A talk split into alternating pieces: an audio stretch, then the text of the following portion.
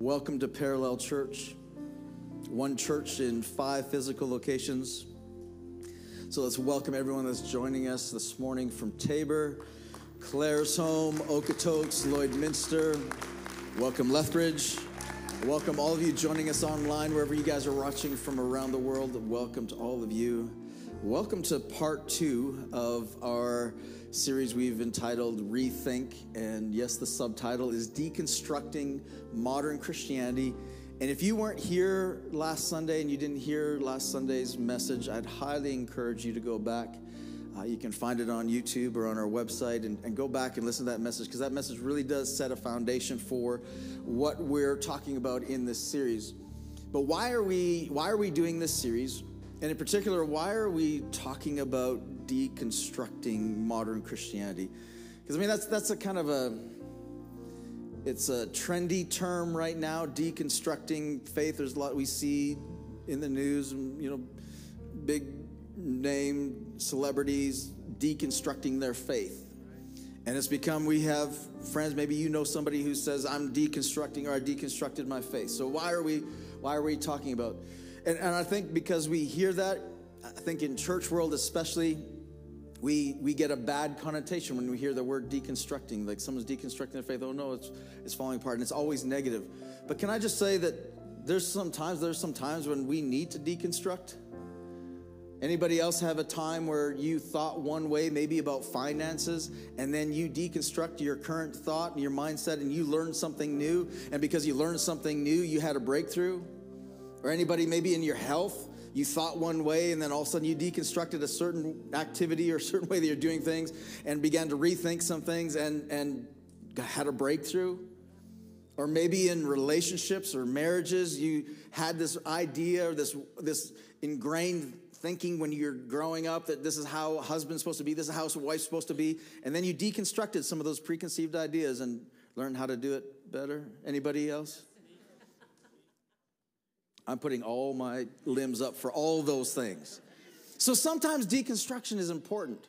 And we're talking about deconstructing modern Christianity. And, and the reason why we're doing this series, if we want to know why, is because over the last five months of my sabbatical and all the rest, I grew increasingly dissatisfied with the, the fruit of the modern day Big C church. When I say Big C church, I mean the global representation of, of Christianity on the planet. And I, I grew increasingly dissatisfied with the, re, the fruit, the results, and, and especially in comparison to the results that I see in the book of Acts. When I see the fruit, the results that, that 11 men starting in Jerusalem in an upper room had over a short period of time Uh, on, on the then known world without technology, without all of the resources we have today, I look at that and I go, man, if they could do it, how come we're not seeing the same thing? And maybe the reason why we're not seeing the same fruit as they did is because maybe we're thinking differently than they did, or maybe our understanding of our faith today is different than an understanding of how we do church and how we are Christians, what a Christian is. Maybe it's different. Especially if you're to pull the world today. Come on, if you're to pull the world, you, you, uh, you don't have to pull the world. You can just pull your friends. Right? And your friends find out you're a Christian. Is their response positive or negative? Most of the time, it's like, you're a what? Did you know, we read it last week, that if you were to state you were a Christian in the first century, it says they had favor with all the people that it was embraced, that it was, they were celebrated. And I'm going, that's different. Isn't that different enough? Maybe we have to rethink some things. Last week we started rethinking, in particular about this verse, and, and one word in this verse in Matthew 16. It's, it's quoting, Matthew's quoting Jesus. Jesus is talking, having discussion with his disciples. He just asked them, Hey, who do you guys think I am? Peter speaks up and says, You're the Christ, you're the Messiah, you're, you're the Son of God. And then Jesus' response to Peter is, And I tell you that you are Peter, and on this rock I will build my church, and the gates of Hades will not overcome it. Did you know, if you're here last week, you know this already, If you weren't, go back and watch. Pay attention to this. But the word church is not the word that Jesus used. Jesus did not say, I will build my church. That word is mistranslated. And it wasn't mistranslated by accident. We learned this last week. It was translated church on purpose. In fact, people were killed for trying to translate it the proper way in the right word. That word, just that word. People were martyred because they tried to translate it accurately. Jesus didn't say, I will build my church. In fact, it probably shocked his disciples that Jesus, a rabbi, the Son of God, the Messiah, a religious leader, didn't say, I will build my synagogue. He didn't say, I will build my temple. I will build my tabernacle. He didn't say, I will build my, my you know, global empire of synagogues or ta- he didn't say that at all. Jesus said, I will build, this is the word that he used. He says, I will build my ecclesia. Ecclesia is the exact word Jesus used. It was a Greek word. It was something that was very common. It wasn't a religious word. It, it, was a very, it was a secular word common to the Greeks. The Romans used it. The Roman Empire used this word. It, it simply translated mean, meant a social political gathering of citizens who were called together to attend to the concerns of their city. So watch. Jesus didn't say, I will build my synagogue, I will build my temple. He didn't say, I will build my church, which, if you were to look at the Oxford Dictionary definition of, of church, it's a building that Christians gather and worship in. Jesus didn't say synagogue, temple, church. In other words, he didn't say, I will build my static institution of which we gather at, at a location at a specific time led by a clergy. He didn't say, I will build that. He said, I will build my ecclesia, my social political gathering of citizens who are called together to attend to the concerns of the city. In, in Greek and Roman culture, an ecclesia would be like, I will build my city council. right? Because that's what an ecclesia was. It was the city council, a group of citizens gathering together to meet, uh, to discuss the concerns and take care of the concerns of the city. He could have said, I will build my Senate or I will build my legislature gathering of citizens. And the disciples probably were curious and they kind of looked and like, what do you mean ecclesia? You're going to build, you're going to build an ecclesia, a senate, a city council? What, what do you mean? And then Jesus went on to describe because the Romans had this, an ecclesia, a common term for them was convites, which was a gathering of two or three Romans about the could meet about the concerns of the empire and with the authority of the empire and of Caesar. And then Jesus, right after he says, I'll build my ecclesia, he says, and wherever two or three are gathered together, there I am in the midst. So we learned this last week and we deconstructed some of that thinking and we're saying, okay, if the ecclesia or if the church, Jesus didn't say, I'll build my static institution or organization. Jesus said, I will build a buildingless, mobile people movement designed to operate 24 7 in the marketplace for the purpose of impacting everybody and everything. That's what he said. And the early church believed him. And the early church did exactly that. And the results they got is proof in the pudding that Jesus chose the right strategy. But here we are, thousands of years later, and we are more familiar with church, the static institution. We're more familiar with with the large gatherings. And we go to, and we, our, our public expression of worship is we go to a building just like this. Come on, we're here right now. And we go at a certain time, a certain place. We gather together just like this to listen to a preacher. And Jesus didn't want, that wasn't his design.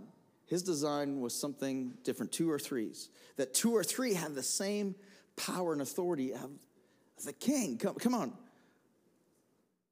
Two or three. Now, Paul, who grew up in the static institution, he was formerly Saul of Tarsus, uh, uh, widely known and high ranking Pharisee, who some scholars believe that, that Paul or, or Saul of Tarsus was being promoted to the place where he was going to one day become the high priest, overseeing all of the Pharisees in the nation of Israel. Paul wrote this when he got converted. He wrote this in Ephesians chapter 4. He says, And he gave some, Jesus gave some as apostles, some as prophets, some as evangelists, some as pastors, some as teachers, for the equipping of the saints, for the work of the ministry, for the building up of the body of Christ. This is quoted often, especially in charismatic churches. Uh, this is quoted often, this, this verse. Now, watch. If we read this verse through the filter of understanding church, synagogue, temple, we can read it this way that he gave some as apostles, some as prophets, some as evangelists, some as pastors, some as teachers for the overseeing of the saints, for the work of the ministry within the institution, so that we can build bigger churches. That's how we'd read it. If you read this verse through the way that Jesus intended to be read, where I will build my ecclesia, a buildingless people movement in the in the marketplace, you'll read it differently. You're saying he gave some to be apostles, prophets, evangelists, pastors, teachers for the equipping. That means skill develop of the saints for the work of the ministry. Okay, so what does ministry mean? Well, the, the Greek word for ministry here is actually the word di, uh, diakonos, diakonos. It means a, it's servant or a minister. Its usage would be for like you, this is what you, a diakonos would be a waiter, a waitress, uh, a servant, anyone who performs any service or administrator. So he says, okay, I'm going to, I'm going to, you're going to equip people to wait on others, to serve others. I'm going to create a, a, a ministry of service and equip you for that. So here becomes the, the next question is where is that service? Where is that ministry? Because if we if we understand, you know, church, static institution, it would, we would assume that all of that ministry happens in the church. And come on, I've, I've grown up thinking that, that ministry, I'm called to ministry. I felt called to ministry. So guess what? I did all of my ministry, all of my service in the church. Right? I'm called to ministry. We think it's work within the church. But that's not what Paul necessarily meant, that the work of service and from the early church, and I'll show you this. I'll show you from Paul's ministry how Paul had to learn this himself. If you have your Bibles, you can turn with me to Acts chapter 13. Acts chapter 13 is, is after Paul's uh, great conversion in Acts chapter 9, where he was a ranking Pharisee on the way to to actually persecute Christians and to kind of put out that whole movement. Jesus interrupted him on that journey, and he got radically in encounter with God, a radical encounter with God, and he ended up spending three years, is what we read, three years with Peter and John and the disciples learning and being taught how, how to be a Christian. And then in Acts 13, the Christians are gathered together and they, they're praying. And in the midst of that prayer, it says that they felt and they laid hands on Paul and Barnabas and they sent Paul out. And his first missionary journey, in fact, my Bible says Paul's first missionary journey is in Acts 13. And Paul gets sent out. Now, now watch this. In Acts 13, verse 48, it says, When, when the Gentiles heard this, and, and and this is in uh, Pisidian, Antioch, by the way. This, it says, When the Gentiles heard this, they were glad and honored the word of the Lord, and all who were appointed for eternal life believed, and the word of the Lord spread through the whole region. Okay, now this is great success. Paul's having great success. In fact, when I read the book of Acts, I become, I've talked about this, I become very envious of of the results and that they got results everywhere and everywhere Paul went and preached. Great and tremendous results. It's amazing. Then you read the next verse, and I've always highlighted the results. The next verse, verse 50 says, But, that's a big word, the Jewish leaders incited God fearing women of high standing because they wanted to get things done.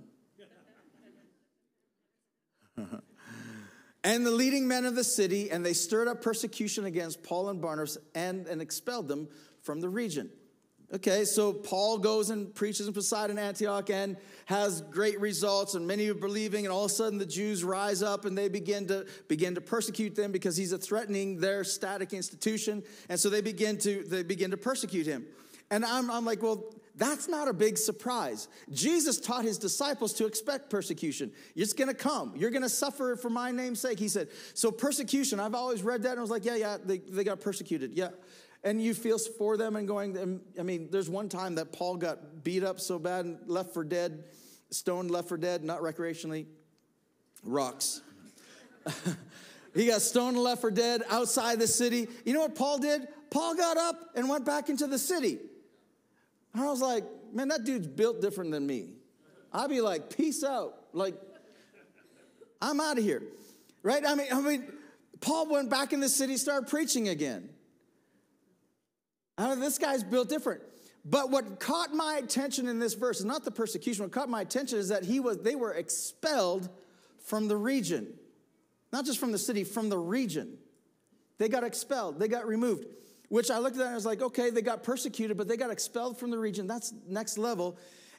And they, they were unable to do ministry there. They left a few believers and had to move on. And we see Acts, you know, 14, 15, 16, Paul's doing the same, same results. Same things happen. In fact, in Acts 17, he comes to Thessalonica, and the same thing happens. He preaches, a bunch of, of people get saved, there's great things that are happening, and then all of a sudden persecution rises up. And then verse 10 says, As, as soon as it was night, the believers sent Paul and Silas away to Berea. On arriving there, they went to the Jewish synagogue. Acts 17, what, what happens? In the middle of the night, the believers that are there have to create an escape in the middle of the night so that nobody sees them. Paul is again expelled from a city, expelled from a region. And this seems to be the trend. Wherever he goes, he preaches, people get saved, persecution rises up, and he gets kicked out of the region. region. And then something shifts. And Paul changes his strategy. In fact, in fact, he was known as Saul of Tarsus. When he started his ministry, he, he started his ministry. You can see in, the, in Acts 13. He started his ministry under the identity of Saul of Tarsus. And his habit was to first go into the synagogue. Well, of course, when Saul of Tarsus walks into any synagogue in, in the nation of Israel, any synagogue, he goes with a reputation. He was a high ranking Pharisee from Jerusalem. And he walks in with that title he walks in with authority and he begins to speak in the synagogue. They're listening. And some of them get saved because this is Saul of Tarsus. They're listening. But also, some begin, after he speaks for a while, some begin to rise up and going, wait a second, that's countering the law. That's countering what we're preaching. You're preaching against our institution. Hold up. And they begin to persecute him. They send him out. And then all of a sudden, he changes his name from Saul. That's a good Jewish name. From Saul to Paul. That's a good Roman name. And he goes from being Saul of Tarsus, the Pharisee, to all of a sudden he goes to Paul. And watch what he does and what his strategy changes. In Acts 18, it says, After this, Paul left Athens and he went to Corinth. And there uh, he met a Jew named Aquila, a native of Pontus, and, and was recently come from Italy with his wife Priscilla, because Claudius, who's the emperor of the time, had ordered all of the Jews to leave Rome. And Paul went to see them, and because he was a tent maker, as they were, he stayed and worked with them. Okay, now watch. Paul initially, Saul of Tarsus, initially would walk into a city and he would, he would preach from the pulpit of the synagogue with the authority of a religious leader, with the persona of a religious leader. And here, all of a sudden, he changes in Corinth, he changes his persona and he begins to work. Look at this. He begins to work as Paul, a Roman citizen, a tent maker in the community. So, what happens? What happens is all of a sudden a whole bunch of people get saved, and the same things happen. A bunch of people get saved, a great movement happens, and the Jews rise up in the exact same way to persecute him. And Paul's thinking, here we go again. Again. Now I'm getting booted out of here. But watch what happens in this trial. Acts 18, it says this, verse 12. When Gallio was proconsul of Achaia, Gallio was the Roman proconsul. Proconsul, like Pilate, was a proconsul, which means the Roman appointed authority over the region. Okay, He's the chief, he's the head of the region. When Gallio, Gallio was uh, proconsul of Achaia, the Jews of Corinth made a united attack on Paul and brought him to the place of judgment. This man, they charge, is persuading the people to worship God in ways contrary to the law. What Gallio should have done, what every other proconsul had done, what Pilate had done. See, Pilate didn't find Jesus guilty. Pilate appeased the Jewish crowd because Pilate's job as proconsul was to keep peace in the region. And if there's a whole bunch of worked up Jews that could create riots and problems, then I, he will do whatever if it t- means killing one man okay, we'll kill one man to appease that crowd and we have peace in the region. That's why Pilate, you know, had Jesus killed. This Gallio should have, should have, to appease the Jews like every other program, should have said, You're right. Um, he's broken your, he's upset you guys. Okay, fine.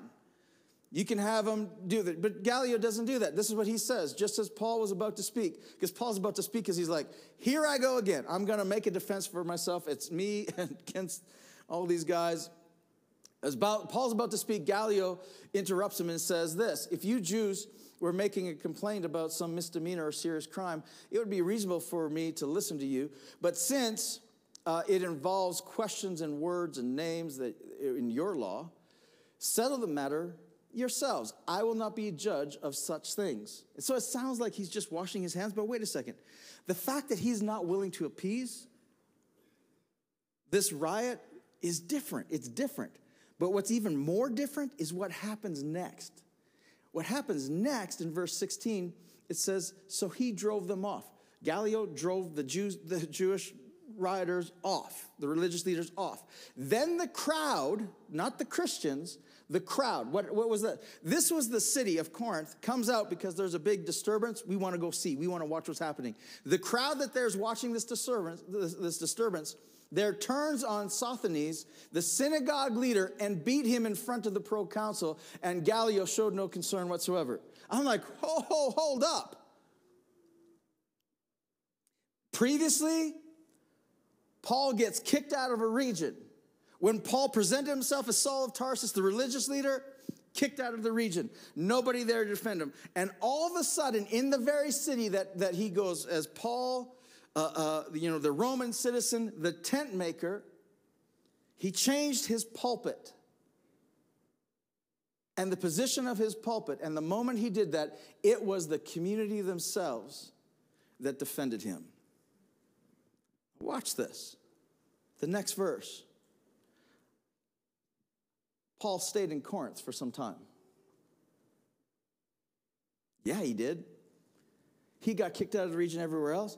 And when Paul stays in a place for some time, come on, this is, Paul moved with a different level of authority. The church, I mean, three quarters of our New Testament, Paul's words, he had, he had authority over the church. When he stays in Corinth for, for a period of time, we have 1st and 2nd Corinthians. Like he had an impact on this church for a reason. And the church was able to grow stronger there because Paul was able to stay. And the reason why Paul was able to stay is because all of a sudden Paul began to learn. He was getting soul saved everywhere. But he began to learn lasting fruit happens if I change my approach, if I rethink, if I can deconstruct my upbringing of understanding that, it, that, that religious things happen from the synagogue. If I can change the pulpit and, and realize that religious things don't just happen from the, from the synagogue, that if I can understand that God still moves with the same power and the same authority, if not more so, when I move my pulpit to the marketplace,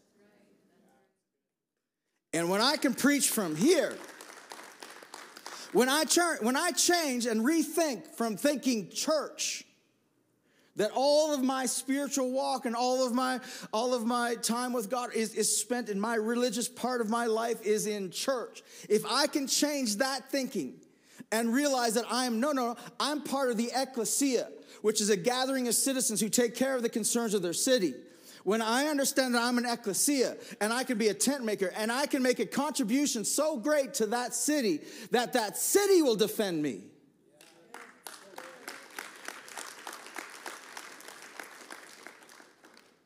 I'm going to stay there.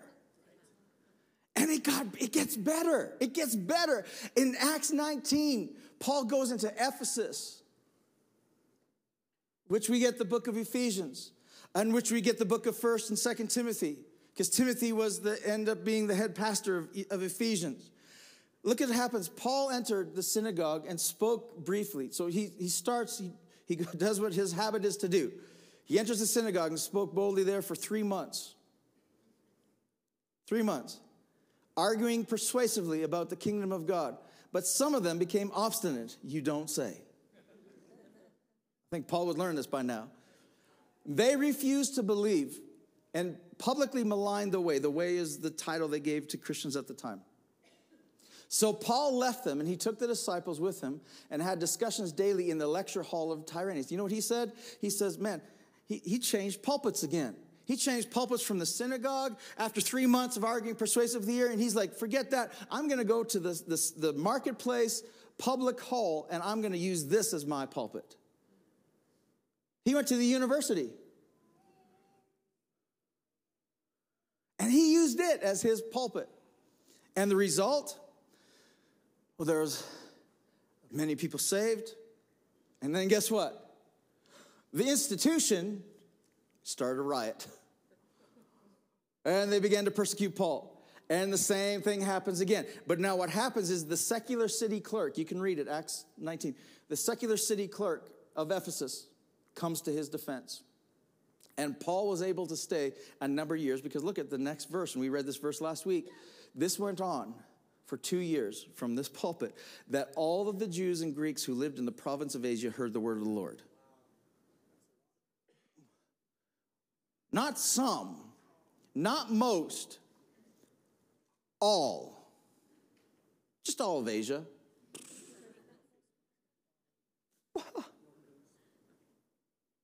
No Instagram, no YouTube, no airplanes, all. Okay? When Paul began to rethink his identity and his approach, he saw different results. He went from being the religious leader in the synagogue to a marketplace contributor involved in the welfare of the city. He went from church to ecclesia. And upon leaving, he stayed for the rest of his ministry in Ephesus. And then at the end of his, his ministry, he felt that the Holy Spirit was calling him to go to Jerusalem. And he told them, You're never going to see me again. This is what he's telling them. And he knew that his journey, to, he felt really strongly the Holy Spirit called him to Jerusalem. And he says, When I go there, I'm probably going to be arrested. I'm probably going to be killed. He had a reputation there. And, and they think he had a reputation everywhere at this point. And he says, I go there, I'm not coming back. He knew it. And so he makes the journey. But before he makes the journey, he, he gives a very impassionate speech to the leaders in Ephesus. And this is what he says. He tells them, he tells them, and you can read it yourself. Tells them, in everything I did, I showed you that by this kind of hard work, this kind of hard work, the verses before, he basically goes on to explain that, hey, I didn't ask you for any money. I didn't ask you for any support. I, I supported myself. You saw me working as a tent maker. I supported myself and I supported our disciples, the ones that I'd raised up.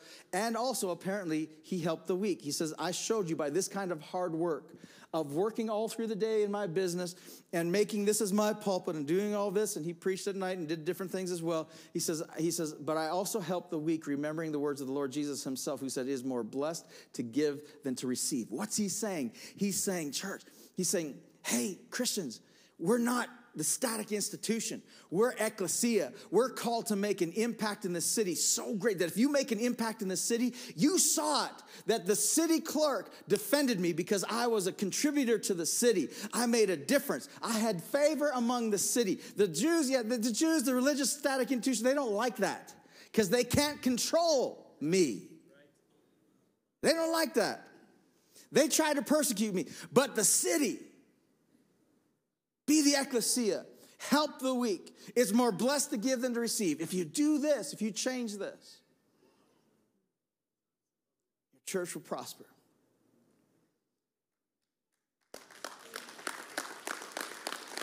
This is ecclesia. So now watch. Come on. Why am I why are we rethinking? Because listen, it's been ingrained in me my entire life my whole Christian walk that ministry is in the institution. That if you're called to ministry, it's the institution. But what if we were to rethink? What if we were to rethink and going, if we're ecclesia, if, if wherever two or three are gathered, two or three doesn't constitute a church, does it? If two or three are gathered, that's not even a home group. Come on. It's just two or three. So what's the big deal? Wherever two or three are gathered, there Jesus is in the midst of them. If we get this idea and saying, well, there's only two of us Christians at work, hmm, yeah. You know what you got? You got an ecclesia. What, what, are, what if we, there's only two Christians, there's another Christian with me at school? Mm-hmm. What if we were to rethink the ministry? And that, listen, what did Paul say? Hey, to the Ephesians, the Ephesians, what did Paul say? He said, the role of the pastor is not to do the ministry. The role of the pastor is to skill develop the saints to do the work of the ministry. My job, equip, is to skill develop you to use your pulpit.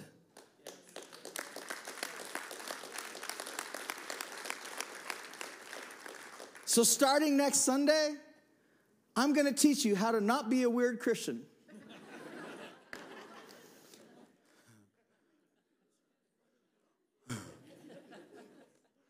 I'm going to teach you as Jesus taught. Jesus taught his disciples not to be weird, synagogue Jewish type people. He taught them how to actually make an impact in the, in the community. And he taught them in order which to do this. And he taught them a way to do this. And I'm, I'm going to equip you for your pulpit. Because all of a sudden, if we if we go from just this being the pulpit, this platform, this right here, if we go from this being the pulpit, this is the only place the gospel can be preached, to all of a sudden we've got ecclesias, we've got ecclesias everywhere and pulpits everywhere, we can transform. I believe if we can do that, we could see the fruit of all of Alberta has heard the gospel, all of Canada has heard the gospel.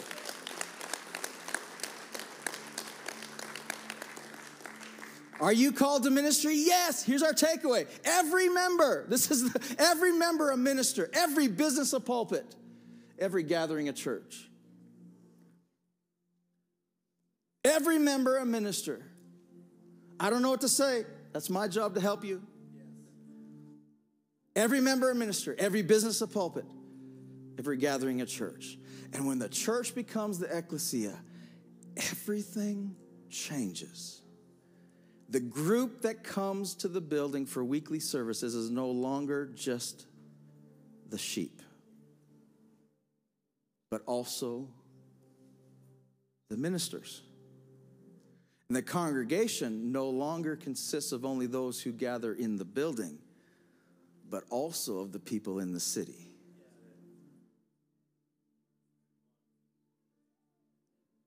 That's our congregation. Come on.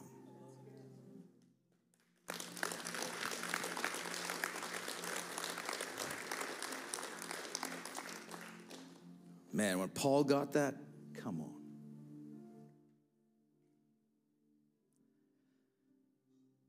God, I thank you for your word.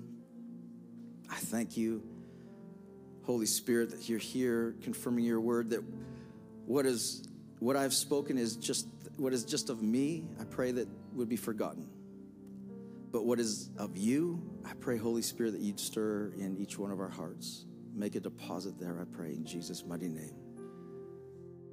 Lord, I pray that we would do it your way, your timing. In Jesus' name. Amen. If you're here this morning, you don't yet have a relationship with Jesus